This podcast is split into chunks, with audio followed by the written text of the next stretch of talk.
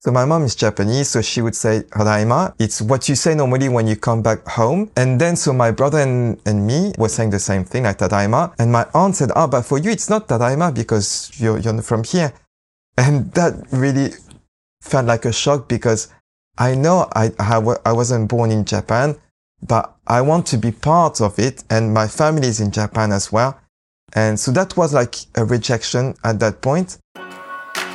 Hey everyone, welcome back to The Big Blend, the podcast about merging cultures, identity, and transmission. This episode's guest is Yoshito Darmon Shimamori, a French and Japanese dad who works a lot on transmitting literacy. For those of you who are listening for the first time, you can discover the story behind the podcast in the first episode, the prologue.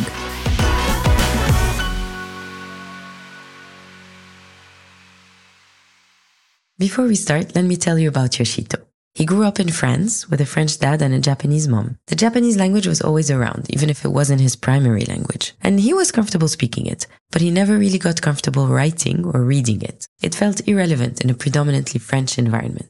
This gap made him feel like an outsider to one of his own cultures. Fast forward to a few years later, Yoshito became a teacher and then a dad, and he decided to turn his challenges into useful tools. He created the Library for Multilinguals and wrote two books with one objective, helping children read and write in their heritage languages. Today, Yoshito lives in London with his wife. She's Korean and they have two sons that are seven and nine years old. And so the reason I wanted to have him on the podcast is that he focuses on literacy versus only speaking a language. And it's an important subject for parents who are transmitting a language that is challenging to read and write. And I'm not gonna lie, Arabic is one of those languages. So I really, really wanted a few tips too. Stick around if you want cool and homemade ideas. Hello, Yoshito. Hello. So, Yoshito, I want to start by asking you, where are you from? Uh, so, I'm from France. I was born in France and raised in France. And the only time I started living abroad is as an adult. So, where did you live as an adult? So, I, I lived mainly in England, in different places in England. So, mainly London, a bit in Leicester, uh, but that's it, yeah. Okay. Can you tell me a little bit about your childhood and teenage years? What were the cultures in your home? So I grew up in France, in Lyon, uh, with a mom who's Japanese and a dad who's French. I learned French from school and my dad and all the surroundings. And Japanese is mainly from my mom, but I also attended a Japanese Saturday school when I was in primary school. And then I went to an international school where there were different sections and I went to the Japanese section. Uh, so I had six hours of Japanese a week where I learned about the Japanese uh, literacy and the history and geography. And how did you feel about that? Did you like it when you were a kid? Not really. so I, I think uh, I think I took it more as, as, as something I had to do. So learn to read and write, but speak was natural because I, I spoke since I was very little. I don't remember learning or having any difficulty as a child speaking Japanese. So speaking understanding was never a problem. It's more reading and writing. And when you mm. study, there is a lot of reading and writing in that language. And in Japanese, there are kanji, so the Chinese characters. And to be able to read properly, you need to learn thousands. So for me, reading and writing Japanese wasn't very, like, I didn't see the point of doing it. So I, I, took it as, oh, I have to do it. That's why I'm doing it. But I was never really motivated and didn't see the point. So I didn't really enjoy it. And you have a brother. Did uh, he feel the same thing? Yeah, I think more or less the same. So we, we went to same schools. And when he was in troisième, so it was, how old are we, like 14 or something like that, then he wanted to stop Japanese. So he actually went to the high school, college in, uh, in our local school uh, without any Japanese. So everything was in French for him after this point. Okay, he chose to stop learning. Yeah. So today, which passports do you have? I have just the French passport because my mom took the French nationality before we were born. So we never had the Japanese passports. And so where do you feel the most at home? I could say I feel at home when I, I can be myself. So in France, I can be myself. In England, I can be myself, but I'm not totally from England or from France anymore. Do you feel yourself when you go to Japan? Mm, Mm, not that much. I think the main reason is that I have never lived in Japan. There are always things that I don't know how they work and I have to rely on other people. Also, I think earlier when I was a teenager, it was mainly because I couldn't read properly. So the signs, etc. When I had to get to a place, it was extra work for me. And I remember as well one thing. So when we go back to Japan, so my mom is Japanese, so she would say "tadaima." It's what you say normally when you come back home. And then so my brother and, and me were saying the same thing, like "tadaima." And my aunt said, "Ah, oh, but for you it's not "tadaima" because you're you're from here." Mm. And that really felt like a shock because wow. I know I, I, I wasn't born in Japan but I want to be part of it. And my family is in Japan as well. And so that was like a rejection at that point. And maybe it's just based on the, the, the way, the choice of words, but really felt like, okay, I'm not, I'm not from Japan then. But it wasn't meant in a in a bad way. It's just I yeah. think she just wanted to correct the words, but yeah. Yeah, yeah, yeah. You, it's the way you took it. Yeah, that makes the difference. So you said that you perceived your Japanese uh, classes like a chore, uh, like something you had to do, and you also said that when you went to Japan, the fact that you couldn't read easily or um, understand it that well made you feel a bit of an outsider. What would you have changed in your education as a child? What would be the advice that you would give your parents to to maybe change a bit how you felt towards the culture? What would have helped actually?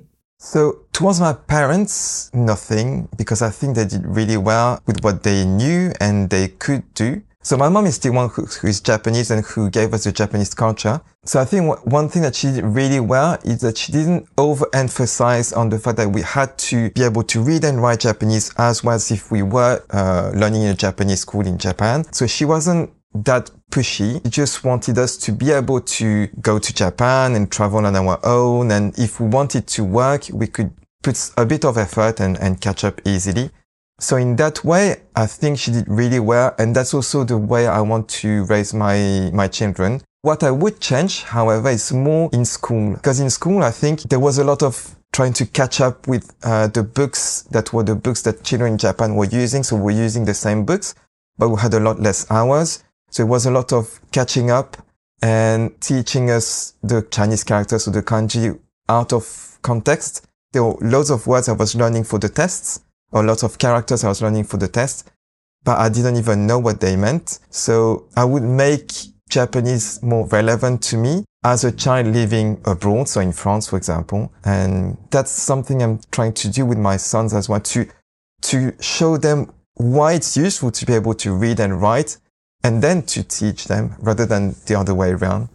Mm, and to embed it in their lives every day and not just a random book that, that is not meant for them, that does not speak to them. Yeah.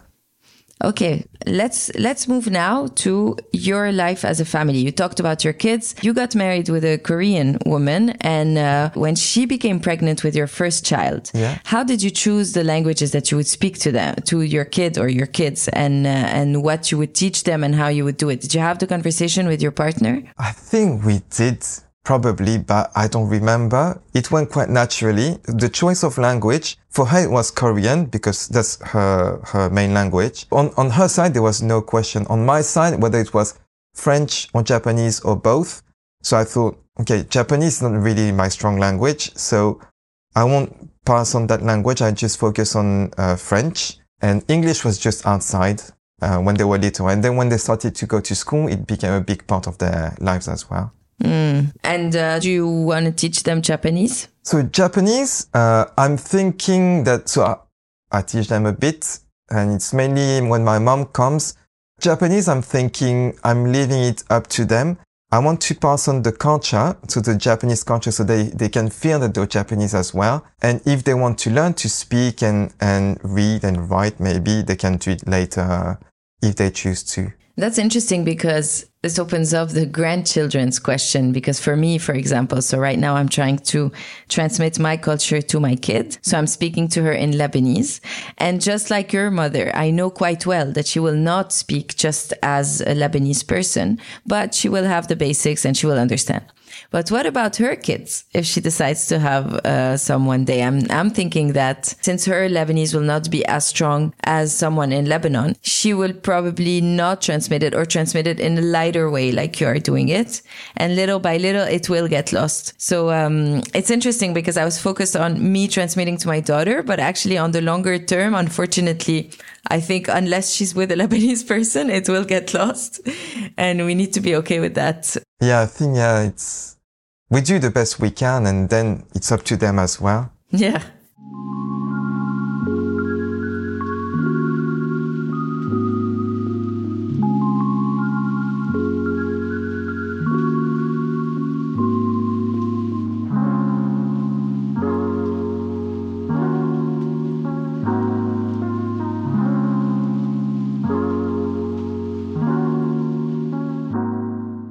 The reason why I wanted to have you on this podcast is because you have taken your struggles and actually turned them into something concrete and that can help other parents. You talked about wanting to transmit to your kids the importance of literacy in a language and not just speaking it. So can you tell me a little bit about that? What was the process of you deciding to write your first book? So I think because I struggled so much with Japanese, when my wife was pregnant, it was clear for me that I would do all I can for them not to struggle with learning to read and write. That was in my mind from the, the very start. So when I think my eldest was about five, when I started to try to teach him when he was five, I always had in mind I wanted to be uh, fun and relevant to him. It didn't really, like he wasn't really interested, so I left it. And we started really when he was six and a half. So you waited for him to be ready? Yeah. And I wanted him to be interested, not, not me to be ready to teach him without him being interested. When he was six and a half, I was starting to do different activities. And then I was posting things on Instagram and I saw that some parents were actually also struggling to do this. And, but I'm a teacher, so it's easier for me to do it than so for someone who doesn't have the teaching knowledge. So then I thought, okay, I can do it, but maybe others want to do it and they can't do it. So I'm going to write something to make sure that they can do it. So my first book was uh, ideas of activities uh, that parents can do with their children. And I also tried to highlight the benefits of having this parent-child rapport uh, to be able to, to pass on these skills for listening and, and reading. Because Yes, sometimes uh, when we want to teach our children, we try to repeat what we experienced. So becoming a teacher and then the students when they want to actually be playing with us. Great. So it's instead of teaching them as yeah as a teacher to a to a student, we're playing with them, and to be able to play with them, you gave ideas of games and activities uh, to do it. Yeah. Yeah. For those interested, the book is called The Parent's Guide to Raising Multiliterate Children, and it's full of activity ideas focused on transmitting heritage languages, specifically reading and writing them. How did it go? Did you have uh, did you have feedback? So I got feedback. Uh, what I wasn't expecting is from heritage language teachers, so from uh, that do Arabic, Bengali, so languages that I don't speak, but because I made the, the book transferable as much as possible across languages, uh, they even find it relevant to them and they use them in their classes. Uh, and yeah, and they said that the, the learning experience is a lot better. So that's a real compliment. Ah, that's great. Yeah. And you are launching a new book yeah. Uh, soon. Yeah. Can you tell me why you decided to write the second book and how is it different from the first one? So the first book was addressed to parents and, and teachers as well. But the second book, I wanted to speak directly to the children. And so it's a book for children. So it's uh, a graphic novel. It's mainly for children aged 10 to 14. And the reason I think I chose this age group is because I struggled during that time with my own okay. identity. Uh, mm. So I mm. wanted to address these points. So for example, in, in the book, I talk about the fact that it's not because we don't speak as well one language than the other. We can't be considered bilingual because that's, that's, I think, the, the myth that's going around and that I suffered the most as a child because I thought I'm not as good as if like the Japanese children in Japan. So I'm not really Japanese. That, that put doubt on me. And now that I'm a parent, I know that it puts pressure on me Uh, even if I know it's not the case, it still puts pressure on me to see the gap, but I, I try to ignore it and not pass on my stress to my children either. Also, so I wanted this book to be for parents and children to share together. So to talk about their cultures, their languages. Uh, so there are a few parts in the books that are meant for these dialogues to happen. How, how does it work? Does it work in any language? Uh, how interactive is it? The book works in any language. So there is a main language that's the strongest language of the, the child. So generally the community language. And then the child is invited to write in the book in their home language. Uh, so it's also to give them a genuine reason to write in their language. So I came up with this idea because I wanted to find a way to get my sons to write in our language that was purposeful, not like homework. Since our conversation, Yoshito has launched a Kickstarter campaign for his second book, In Search of the Lost Word. It's actually live right now. You can find the link in the description of this episode, and it's a pre order campaign. This means you can pre buy your book. He'll be able to finalize the illustrations of the book, and once all of this is done, he'll be able to send it out to all multilingual children out there. What's your big dream? What would you really want to uh, to happen after these books? So my, my aim, I think it's because I struggled so much with reading and writing, is really to make that easy for everyone. So my aim is to create a library for multilinguals, which is why I call my company that way, Library for Multilinguals, uh, because I want every child to be able to have their own library in all their languages. Also, I'm going to create books to facilitate that as well. And so let me ask you now. Um, I know I will struggle with that. I speak Lebanese to my daughter, and written and read Arabic is different from spoken dialects. So, what would be the different tips that you can give me to make sure that what I'm doing is relevant or playful? Like, do you have examples? First question we need to keep in mind is why would they want to write or read?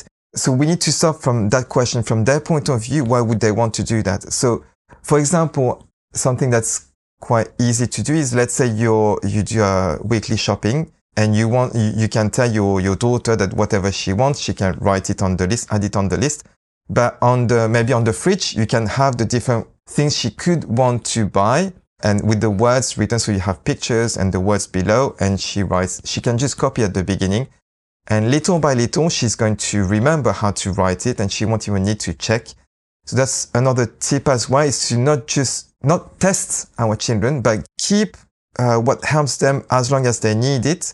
And once they won't need it, they won't even look at it. So then you can take it away. Also, to show them why it's so fun to be able to, to be able to read and write. So for example, reading every day, uh, with our children is a, is a good thing. I don't mean that to read every day in our home language, but first to read together. Uh, so it's a moment we spend together. And then we can also include some books in Lebanese or any other language for the different families, but not to maybe, yeah, another tip, not to uh, focus on the language. So not say, oh, let's read a book in Lebanese, but uh, do you want to read a, a book about, I don't know, a fairy tale, or do you want to read uh, a comic book or whatever. And then mm. she chooses the genre. And then in that genre, you're probably going to have books in Lebanese, books in French. Uh, and then you choose from there. And if you think, okay, it's been quite a few nights we read just in French.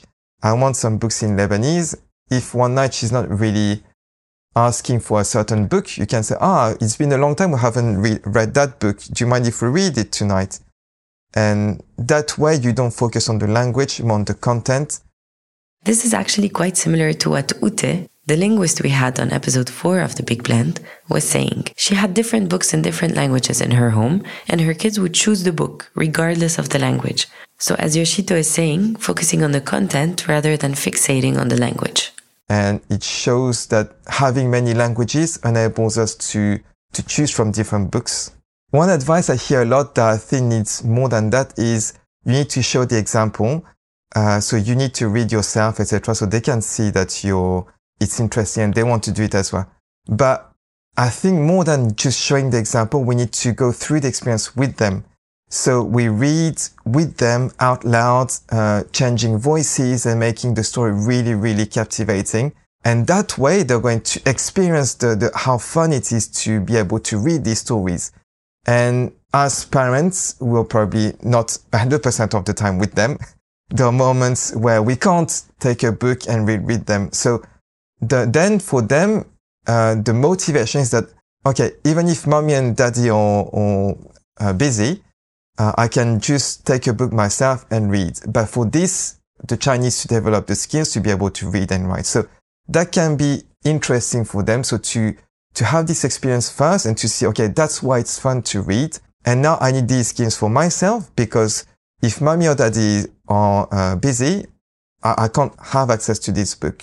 And so, for example, in my book, the first book I, wrote, The Parent's Guide to Raising Multiliterate Children, reading or writing is often used as a way to uh, make the game happen. So it's just games and fun activities. Uh, and being able to read or write is the, the way you can play the game. Mm, it unlocks the game. Yeah. If if you don't have it, it's locked. You can't you can't unlock it.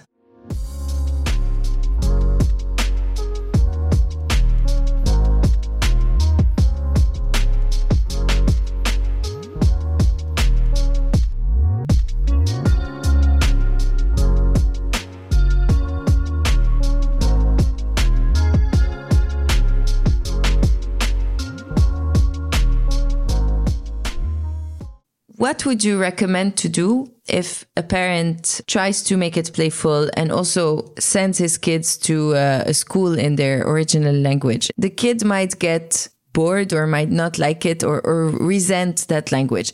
What do you recommend a parent does at this point? Do you think we should let it go for a little while and come back? Or how can you kind of navigate through that? So, two things. I think first, as parents, even if we send our children to a Saturday school, we shouldn't just rely on, on them teaching our children to read and write. We need to do our part as well as, as parents because otherwise it becomes too academic. Uh, so at home, we need to also to make it playful and um, also make it relevant. Like I, I, mentioned the shopping list before. So that's relevant. It's, it's not, they can still get what they want to eat. So it's, it's relevant. It makes sense. It makes sense to them. I like that example. Can you give me another one, like the shopping list? So, for example, if you have a, how's it called, a memory game. The memory game is the card game where you have to flip two cards at a time to find a pair. So instead of having two images, you have one image and one card, which is the word. So if you have a duck, you have the image of a duck and the word duck. Uh, and they need to find the pairs. But to be able to see if it's a pair, they need to decipher the, the word. So if they can read a duck, oh yeah, that's a pair. But if they have the word dog and they see the image of a duck, it doesn't match. But they need to be able to read in order to, to play this game.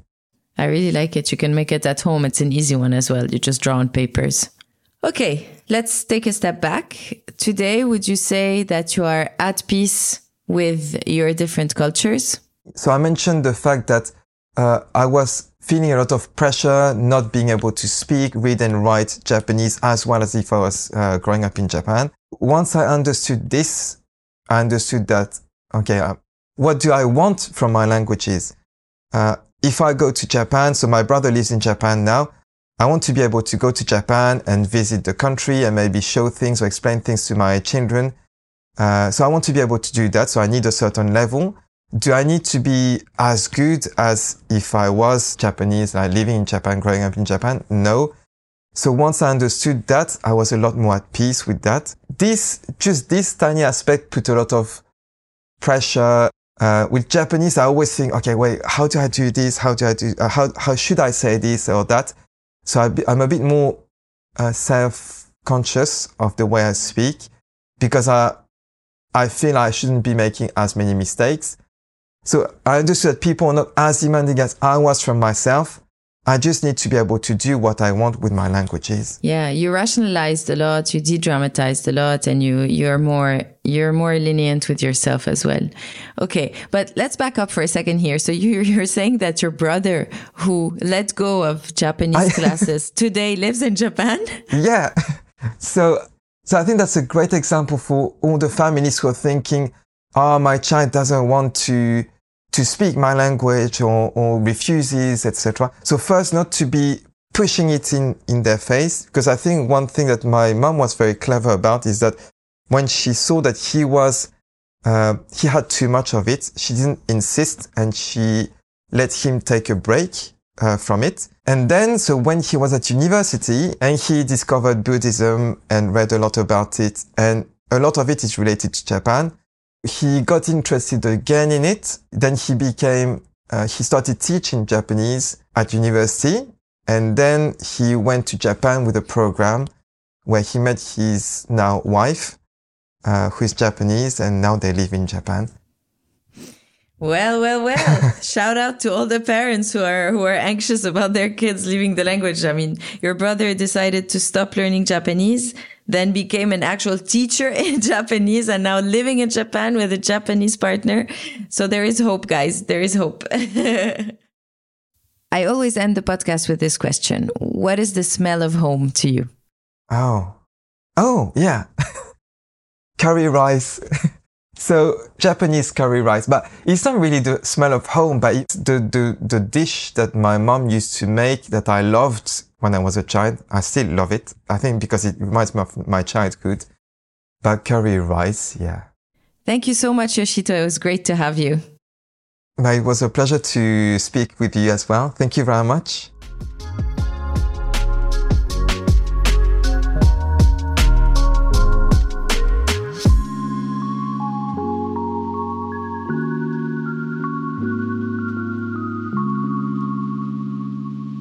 I hope you enjoyed this episode of The Big Blend. Here are a few things that I'll remember from our discussion with Yoshito. It might seem obvious, but when transmitting literacy in a second language, first, make it fun and make it relevant. Second, follow your kid's pace and don't push it.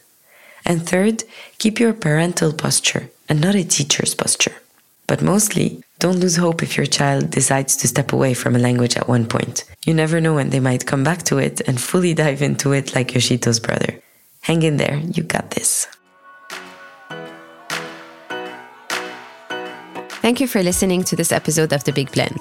If you like what we do, talk about us to your multicultural friends. You can also give us five stars on your podcast app.